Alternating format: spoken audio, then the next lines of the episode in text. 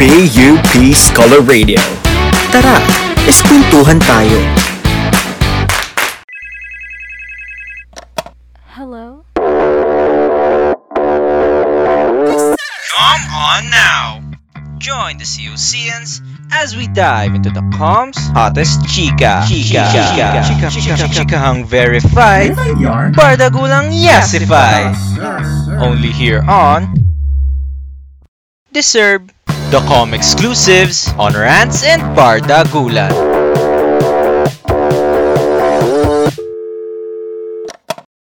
Kamusta mga kumars at kumpars? Another day, another slay! Isang mapagpalayang araw para sa ating lahat. Ako si Kumareng Ja. At ako naman si Kumareng MJ. At makakasama nyo kami today.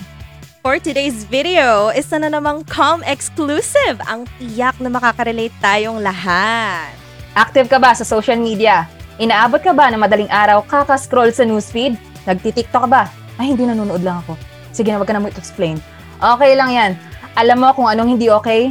Kumonsumo at tumulong sa pagpapalaganap ng maling impormasyon. Ano, te? Iisa lang si Jack the Ripper at Jose Rizal? Si Ian Gasa, nakipag-date kay Jenny Kim. Oh my God! Golden Age ang martial law. Weh. O sige, pag-usapan natin yan. Pag-usapan natin ang fake news.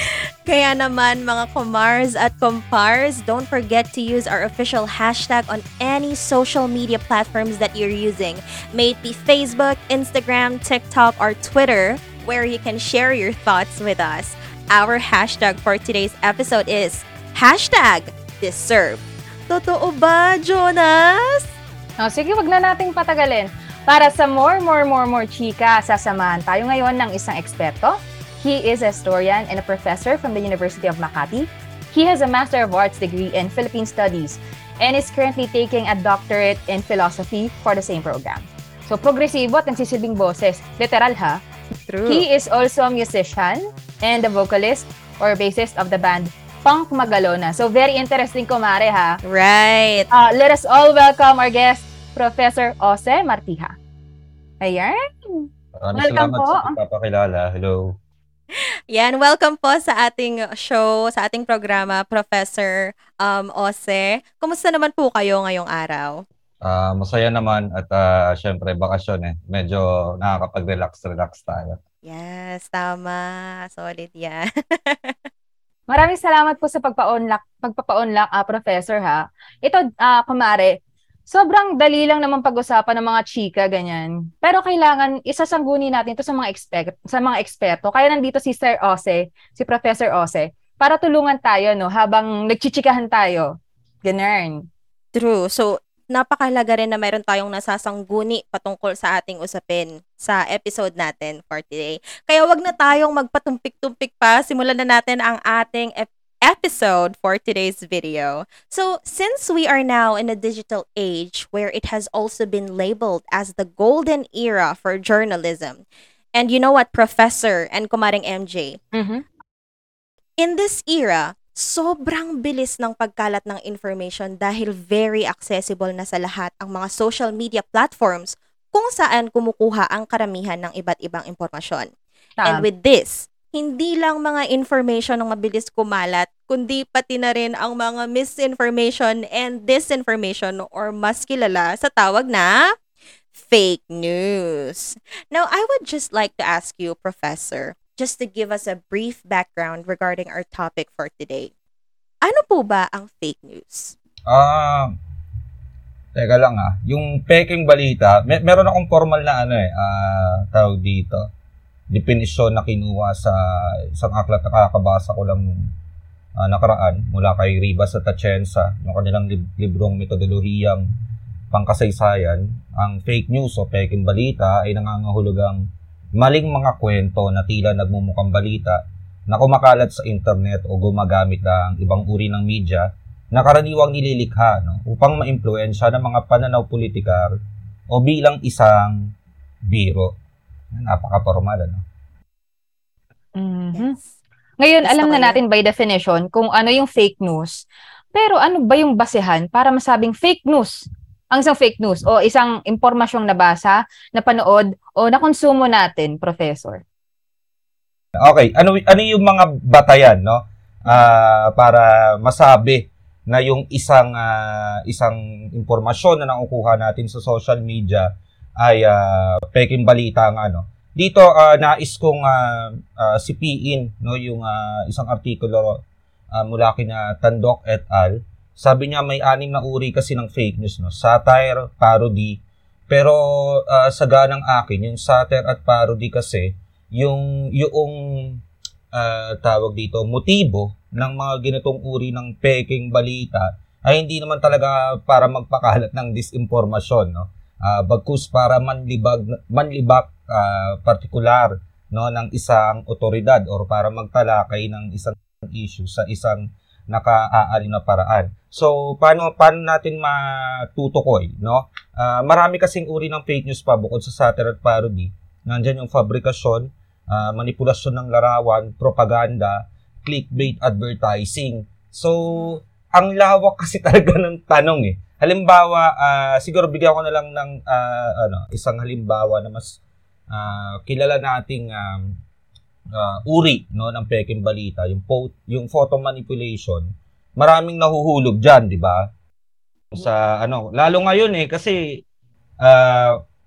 kahit ako mismo, no, yung ibang mga manipulated na larawan na kumakalat sa social media. Not necessarily tungkol sa politika, alam niyo naman 'yon, no. Ang hirap niyang itukoy, no. Siguro sa mga ganyang pagkakataon, mahalaga pa rin yung role ng mga eksperto, no, kasi syempre may ilang mga peking balita o impormasyon na hindi natin basta-basta makikita na peke pala or mali, no. At kailangan natin ng tulong ng mga eksperto. Samantala, syempre, may mga sa atin, no, ako partikular na nasa akademya, may ilang mga peking balita na siguro kaya namang matukoy natin kaagad, no. Partikular, syempre, yung mga teksto.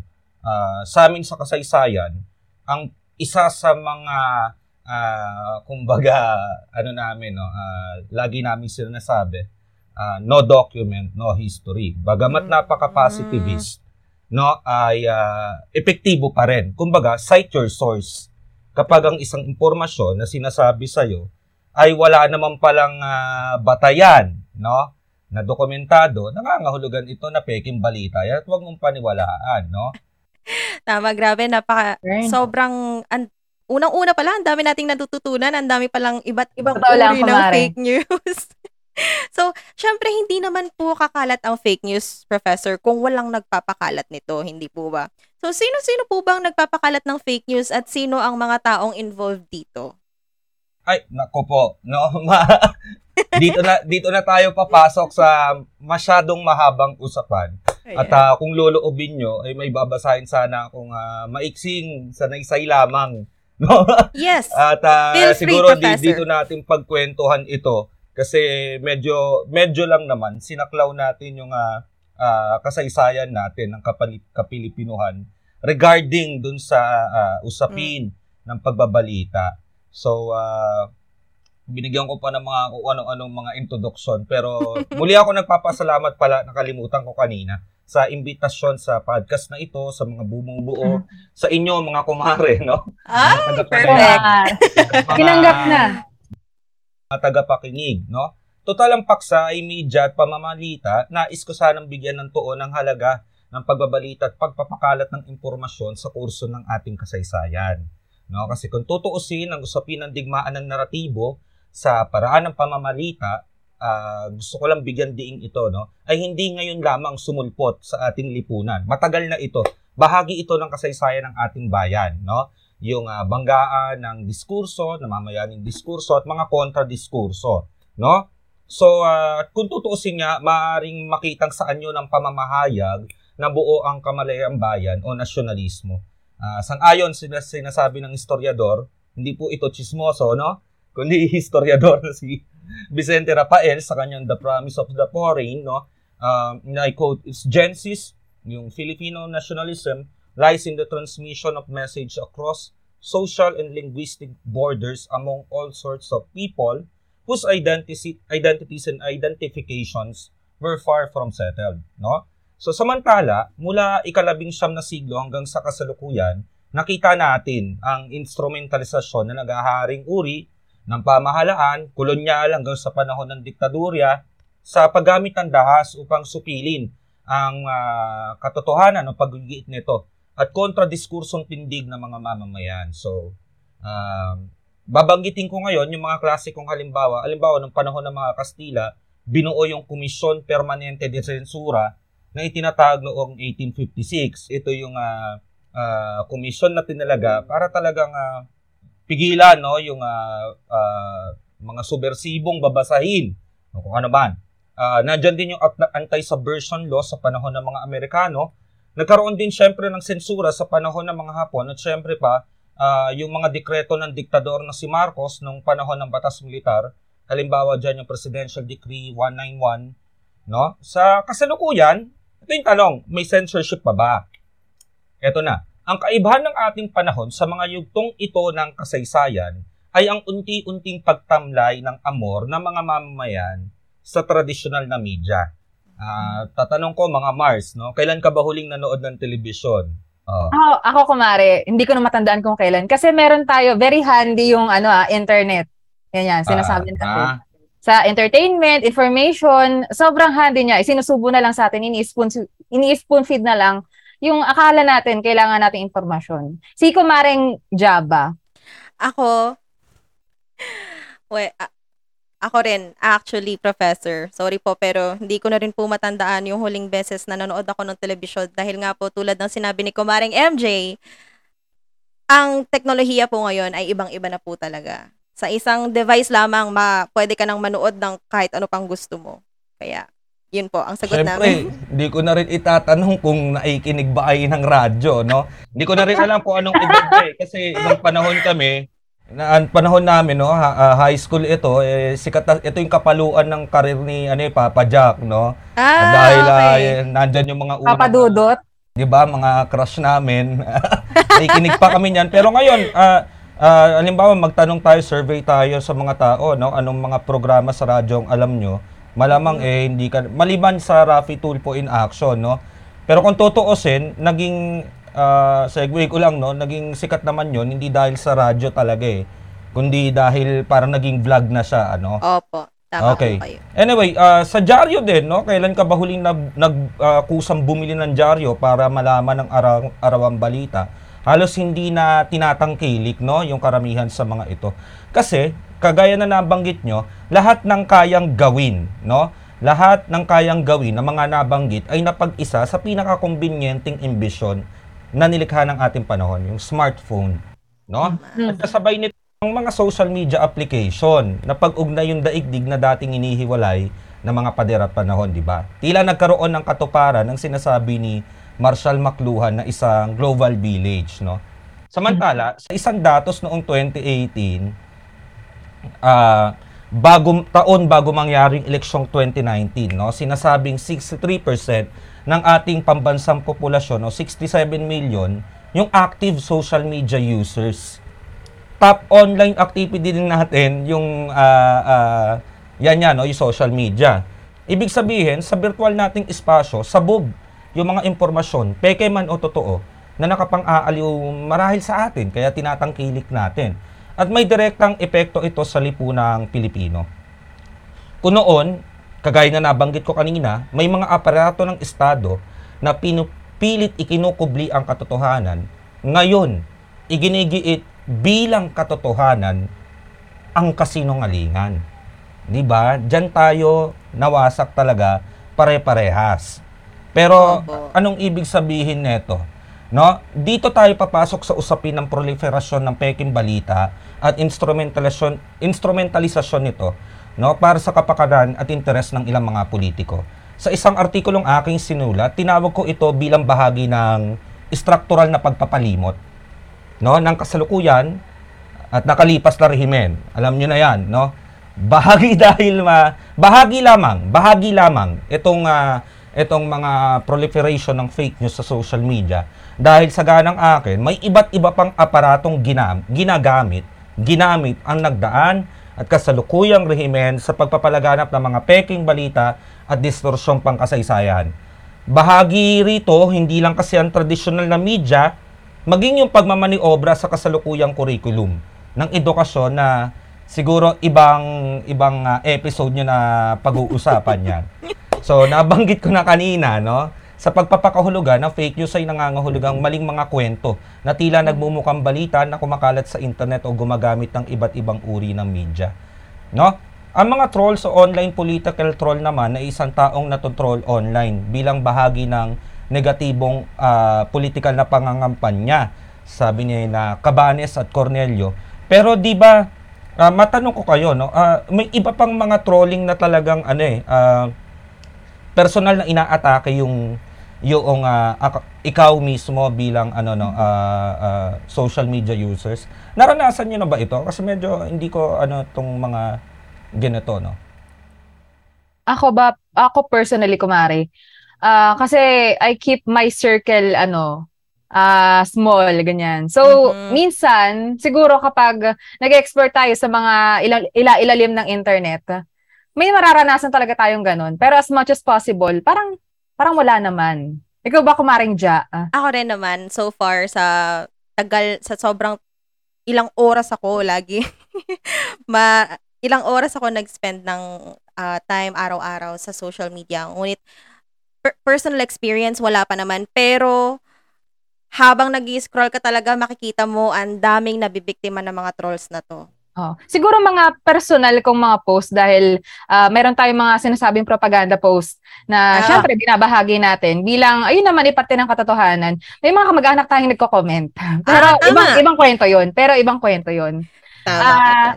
Pero naniniwala kasi tayo na bad publicity is still publicity, ganyan. Exactly. So, as much as possible, ayun.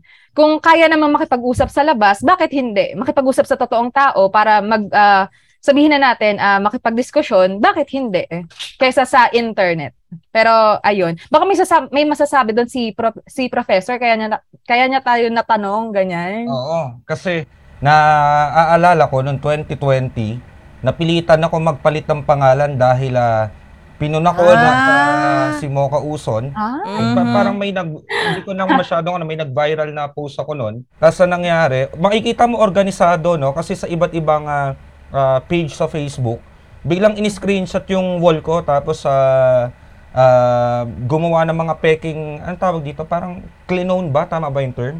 Yung account ko? Peking account. Na nakapangalan sa dummy accounts. Ngayon po tayo tinatawag na poser. Yun po ang term nila ngayon, poser. Ako, nabiktima ako ng mga ganyan, no? At ako kasi, natatawa na lang ako dun sa nangyari, no? Pero isang bagay yata ito, matanong ko lang kasi wala rin akong Twitter, no? Na meron sa Facebook kasi, ang daling gumawa ng account. Yung Twitter yata parang hindi yata mahigpit kung hindi ako nagkakamali, tama ba? Sa pagkakaalam ko po ay parehas lang po ng kahigpitan. Opo. Sa Facebook. Sa Facebook. Pero Professor, matanong natin, bakit ba may pumapatol sa fake news to begin with? Kasi 'di ba, masasabi natin, how are these people influenced to believe or share fake news? Ano yung basehan kaya? Ano yung dahilan? Okay. Dahil ba sa Please proceed, Professor. Maraming salamat, kumari MJ, no, pero tingin ko nandito siya sa at na-excite na rin ako. Ayan.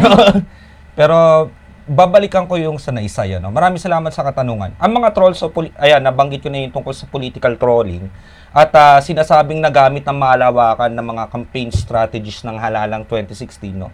Yung mga advertising agencies na siya nagmamaniobra ng pagpaplano sa paggamit ng mga internet trolls upang lumikha ng ingay sa social media. Sa isang pag-aaral ng Oxford po ito, ha?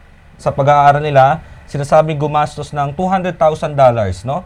Si dating Pangulong Rodrigo Duterte sa mga troll farms upang maging matunog yung pangalan niya sa social media. Ang mga troll farms na ito, nabanggit din, ay nag-ooperate sa mga opisina na tulad ng mga call center agencies, no?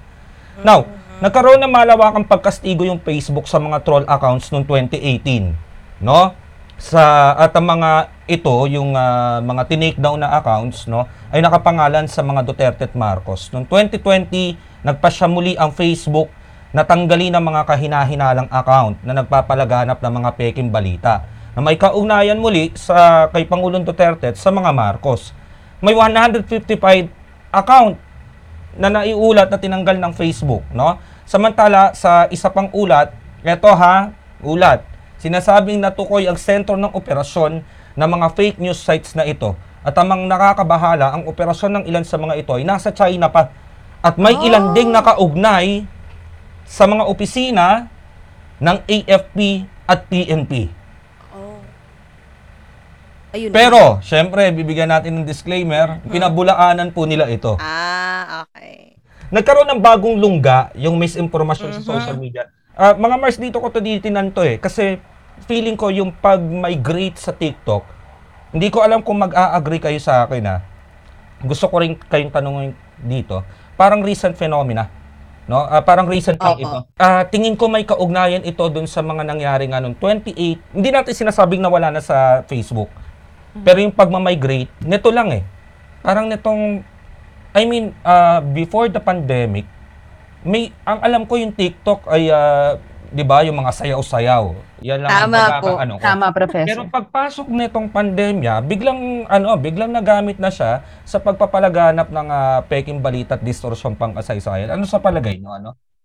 Well, sa akin po, Professor, sa tingin ko po ay napakabilis po na pinasok ng mga, hindi natin alam kung matatawag ba natin silang trolls dahil may mangilan-ngilan din habang nag-scroll ako sa TikTok. May mga matatapang po eh, na real name at real account po talaga ang ginagamit nila. At sa tingin ko po, na-utilize po talaga nila yung TikTok since ito na po yung isa sa top 1 most used application ngayon po. And napaka-convenient po since nga po ang TikTok ay maikling videos lamang. So, karamihan ng mga tao mas gusto na pinapanood lang ang maikling videos compared sa mga artikulo na pagkahaba-haba. Ayun, tinitingnan din po natin yung TikTok bilang plataforma na ginagamit ng, sabihin natin, tunggalian ng uri. Ayan. Kasi sinasabi natin na yung mga, ikaw, tatanungin ka bilang busy tao, abalang tao, papipiliin ka ng source ng information mo. Pumili ka sa isang Google Docs na naglalaman ng mga articles, mga libro, o isang 2-minute video na papanoorin mo na very convenient. Dahil wala kang luxury of time, malamang anong pipiliin mo kumaring dya. O, kayo, Professor, ganun. So, ayun, unawain natin siya na nanggagaling sa ganung punto. Pero na to mention na may mga mamamayan din na walang access sa internet at gadgets at all. So, makikita natin sila kadalasan sa mga magsasaka, sa mga mamamayan sa liblib na lugar, o kaya sa mga urban poor areas, di ba? So, kung hindi sapat yung manual na pagre-research, maaaring makuha nila yon sa mga kasama nilang araw-araw nanonood ng TikTok or babad sa mga ganung uri ng social media. So, yun po sa tingin ko. Kaya bigla siyang nag-boom. Tama, especially no? Ngayong pandemya. Kasi kagaya na nabanggit ko kanina, yung dato, 63% ng 2018. Siguro tumaas man ito ay hindi naman wala, at least no, may significant number pa rin ng mga Pinoy na hindi naman aktibo sa social media. Pero bakit yung nilalaman na mga peking impormasyon sa TikTok eh parang sumasaklaw sa lahat, no? Siguro tama yung suri, no, obserbasyon ni Kumaring MJ, no. Mabalikan ko tong binabanggit ko dito. Ang nakakalungkot kasi dito, ito May 2022 lang to, no.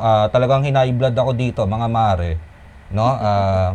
Sa kabila ng mga ganitong inisyatiba ng Facebook. Again, hindi natin sinasabing nawala, no, but at least may initiative. Nagkaroon ng bagong lungga yung misinformasyon sa social media app na TikTok, nabanggit na nga natin.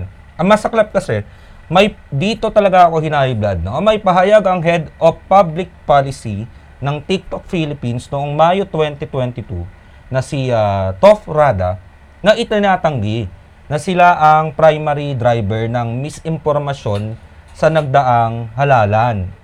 Sagutin natin yung tinatanong kanina, sino yung pangunahing biktima nito, no? Ano ang pati yung implikasyon, no? Ipagsama na natin, buo na, no? Anong implikasyon ng laganap na peking impormasyon sa virtual na espasyo? Sa survey na sinagawa ng Social Weather Station nitong 2021, no? 69% ng mga kalahok ang nagsabi na seryoso yung problema ng fake news. Mas mataas ito na 9 na puntos kumpara sa pag-aaral na sinagawa noong 2017, no? Ang mas kapansin-pansin sa datos na ito na naiulat, lumalabas na mas may tendensiya ang mga nakapagtamo ng mataas na pag-aaral na tukuyin bilang seryosong problema ang fake news kumpara sa hindi. Ito na yung binabanggit kanina. 74% na mula sa mga nakapagtapos ng kolehiyo, 75% mula sa mga nakapagtapos ng high school, at 59% mula sa mga nakapagtapos ng elementarya, habang 48% naman na mga hindi nakapagtapos ang naniniwalang seryosong problemang ito, no? Sa mga tuwid, nakatitiyak na bagamat lahat ng Pinoy, anumang antas ay nabibiktima naman talaga ng fake news. Mamaya, bibigyan ko rin ng ano to, no? Halimbawa, anumang antas nabibiktima niyan. Okay. Pero pinaka napinsala talaga nito ay ang mga iliterado o yaong hindi man lang nakapagtapos ng high school. Hindi na nila marahil nababatid ang suliranin sa paniniwala at pagpapalaganap nito. Kagaya ng nabanggit, ang daming salik niyan, nabanggit naman kanina.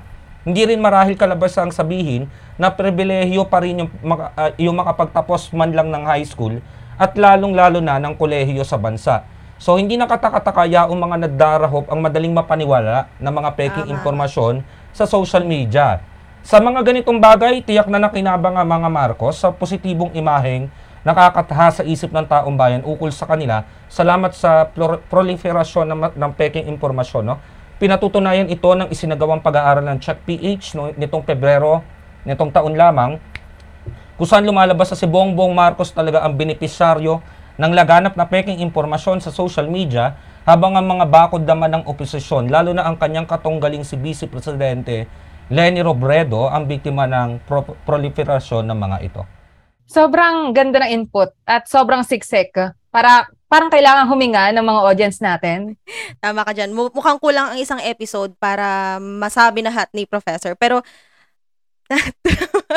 Pero salamat po, Professor, sa lahat ng mga input na binigay nyo. Sobrang, ayun, katulad nga na sinabi ni Kumaring MJ, napakasiksik at napupunto nyo po yung gusto nyong puntuhin. So, sa tingin ko, punta na tayo sa next segment. Nako, Kumare. Well, tungkol na nga po dito sa fake news. Paano po nakaka-relate ang fake news sa historical revisionism? Dun po tayo ngayon. Historical revisionism. Okay. Unang-una, no, ito idinidiin ng mga nasa linya ng kasaysayan. Ang revisionismong, ang historical revision, no, ay isa naman talagang proseso na talagang pinagdadaanan ng anumang mga naratibo. Number one, pwede kasing may paradigm shift doon sa namamayaning teorya sa akademya kung paano tinitingnan ng isang historical na pangyayari, no?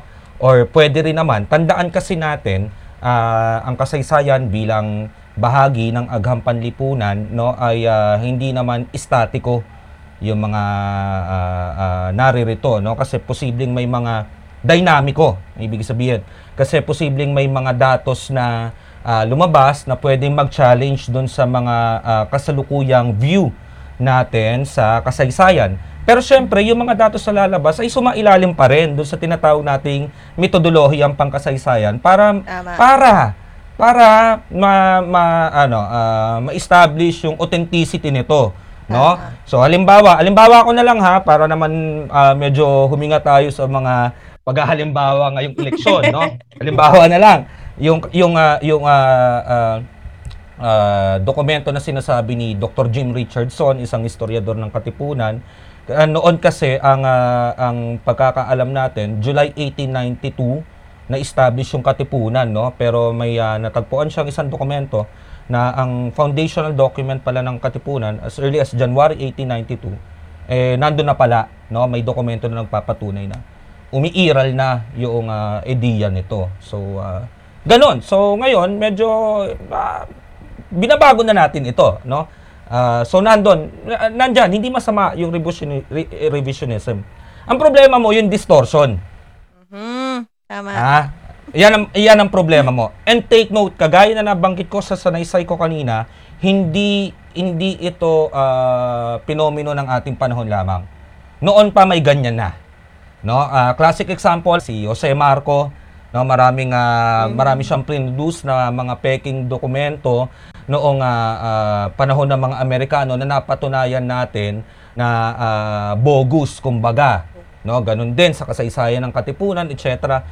Ngayon nangyayari pa rin 'yan, pero ang kaibahan mo, mas mabilis ngayon. Tas mas convincing siya. Totoo. No, kagaya at ako sumasang-ayon ako sa nabanggit nyo kanina. May problema din dito sa kung paano pinipresenta natin yung historical facts siguro. Ako, kailangan kong aminin ito. Kasi ako bilang nandito sa hanay ng pagtuturo ng kasaysayan, minsan pinupuna ko rin ang ilan nating kapatid. No, na, okay, magbasa ka. Ito, ganito, ganyan. Hindi ko inaasahan. Ako rin mismo, no? Bilang guru ng kasaysayan, na sasabihin ko, ito yung mga datos, basahin mo. Lalo sa isang tao na hindi niya interes or wala siyang panahon para gawin ito. No? Baka hindi nakapanghihikayat yung mga ganun nating tindig o kung paano natin kinauusap yung masa. But at the same time, kagaya ng sinasabi ko kanina, paano ko ba sasabihin to? Siguro kailangan din natin bigyan ng may ilang mga guro na tinanggap ang hamong ito. Sana ma-appreciate natin yung ginagawa nila. May mga ilang mga guro, historiador na nag-migrate na no? Nag-TikTok na rin sila. Pero ang laki kasi ng kalaban. Kahit sabihin mong lahat ng guro ng Araling Panlipunan, biglang magkaisa, no? Mag-TikTok na tayo lahat. Gawin nating yung lengguwahe ng pagtuturo ng kasaysayan ay gawin nating sumabay sa bokabularyo ng ating panahon, ng kasalukuyang panahon. Huwag natin pagmukaing masyadong akademiko dahil nakakalunod nga naman. I doubt na... hindi, maganda yon, pero nakapagdududa na agaran natin masusolusyonan. Kasi structural yung yung pagpapalimot . 'Di ba? Ang laki ng kalaban, nasa kanila yung pero syempre, maganda sana na makatuntong tayo sa ganung kaisipan. Maraming salamat ganda ng tanong. Syempre napakaganda rin po ng sagot niyo. Grabe. Nako, kumaring MJ, mukhang paparating na yung trend. Oo nga, kumaring Ja. Kaya naman, para sa ating huling segment na Trend of Thoughts, magkaroon lang tayo ng konting pagsusuma sa naging diskusyon natin ngayong araw, no? Ayan. Tama. So, Professor, malaking bagay na nalalaman natin yung bigat na dala ng fake news. Ngayon, meron po ba na sinasabi natin, kahit sabihin na natin na pangunahing biktima nito, ayun nga mga kinapos sa access sa edukasyon, tapos hindi nabigyan ng pribilehiyo na, o hindi nagkaroon ng pribilehiyo na paigtingin yung literacy natin, media literacy na tinatawag natin. Sabihin na natin na para po dun sa malalaking industriya, katulad ng troll farm, ganyan, is there a law on punishing those who are spreading fake news? Tingin ko wala pa, kasi nga kagaya na nabanggit ko kanina, kasalukuyang suliranin kasi ito, no? Lalo pa yung instrumentalisasyon nga ng social media. Anyway, gusto kong i-pick up yung kasi kanina nabanggit ko, no, na karaniwang biktima ay yung... sinasabi natin illiterate, no? Yung mga nagdarahop. Kagaya ng binabanggit ko kanina, lahat biktima. Pero siguro ang number one attitude na dapat nating i-develop, yun nga, again, no, sa amin sa kasaysayan, lagi namin sinasabi yan, no evidence, no history. Hanggat wala pa dyan, kahit nakakatuksong magbigay ka na ng opinion, no, medyo isuspend muna natin yung judgment natin hanggat wala pang mga sapat na datos na makapagsasabi sa pangkabuuang larawan, no, ng kung ano talaga ang tunay na nangyari. Maraming salamat sa katanungan. Siguro doon po natin matututunan yung mahalagang lesson na kailangang ituro sa atin ito, na kailangan po nating iproseso muna lahat. Kailangan natin mag-fact check, i-counter check kung tama ba mga nababasa natin bago po tayo mag-react at magbigay ng impormasyon, lalo na pag ipopost natin ito sa social media. Tama. Teka lang, mahalaga doon kasi nakakakilig din naman yung ating mga friendship na ganyan. Kagaya mo, no? At least kung sakaling sumabit tayo ng, yun na nga, nangyari yun, maging, aminin na rin natin, maging accountable tayo. Tama. Accountable. Kasi yung iba nagkalat na ng peking balita, talagang nakangatawa na. Yun na nga po. At yun na po ang huling katanungan namin para sa episode na to. Sobrang thank you po sa isang napakamabuluhang talakayan. Napakaraming po naming natutunan. Tama. Napakarami pa namin gustong itanong actually. Totoo. Eh, episode 2 natin to. Sana no? Nga po. Part 2 pala. Bitin na bitin. Ayan. Ayun, nakita natin kung gaano kahalaga yung presensya no, ni Professor Jose. At ayun, ikaw ba, Kumaring Ja, meron ka bang paborito, highlight sa naganap na episode sa lahat ng napag-usapan natin ngayon? Well, Kumaring MJ and Professor, sa dinami-rami po ng sinugot nyo, napakarami ko pong paboritong parte. Pero gustong-gusto ko po yung nagkaroon ng diin na dapat bigyan pansin din po natin itong mga tinatawag nga po nating illiterate, mga ordinaryong mamamayan na hindi naaabot ng first-hand information. At sa tingin ko ay doon din dapat tayo mag-focus upang solusyonan natin mula sa ugat. At hanggang doon po ay sana magkaroon tayo ng progreso sa pagpapakalat ng lehitimong impormasyon. Ikaw ba, Kumaring MJ? Anong favorite part mo sa ating episode? Ako, paboritong parte ko rin yun actually ha. Kasi sabihin na natin na for another episode to. Shinor na. Ayun, kasi meron sinasabing algorithm, di ba? So, kung araw-araw nating nakikita yung kung anong sinusubo sa atin ng algorithm at imagine kung lahat ng yun fake news, paano pa kaya yung walang means to verify? So, it is high time, I think, na hindi lang middle class, hindi lang upper class, yung may kakayahan na humilan ng mga impormasyong to. Kailangan lahat. Dapat lahat. Ayan. Tama, so, ayun, paboritong parte ko yun, na binigyang din yun ni Professor, na unawain natin kung saan nanggagaling yung mga biktima, yung narrowest target, actually, ng misinformation o ng sinasabi natin na fake news. At gusto ko lang i-affirm ang iyong statement dahil ulitin ko, hindi po lahat ng tao ay mayroong luxury of time upang mag-counter-check at mag-fact-check. Ayan. May gusto po ba kayong promote? Sa promosyon, ayun, siguro makinig na lang ayun ang mga... nabanggit nyo naman kanina na nasa banda ako at naglabas kami ng album last year. Pwede nyo i-check sa Bandcamp, sa YouTube. In-upload namin doon yung album kasi ubos na yung physical copy, no? At congratulations po. Ngayon may mga article akong sinulat kailan ba lumabas? May lumabas sa PHA at may lalabas din kaming libro na sinulat namin at pinublish ng Bakas, no? Siguro itong July or August ito lalabas. At nandun yung ilang mga bagay na tinalakay ko sa panayam na ito. Pero higit sa lahat, ang ipopromote ko ay yung mga inisyatibang kagaya nito. No? Kasi siguro yung mga libro na yan, artikulo na yan, tayo-tayo lang naman babasa niyan, no? Pero yung pagpaplano kung paano ko sasabihin to? Kung paano natin i-digest ito, yung mga big words na ito para maintindihan ng masa ay kolektibo nating dapat na pagkilos, no? Tama. Maraming salamat, no? Maraming salamat. At dyan na nga po nagtatapos ang ating programa. And to all of our beautiful listeners, please don't forget to use our hashtag para i-share ang inyong sentiments tungkol sa ating usapin for today.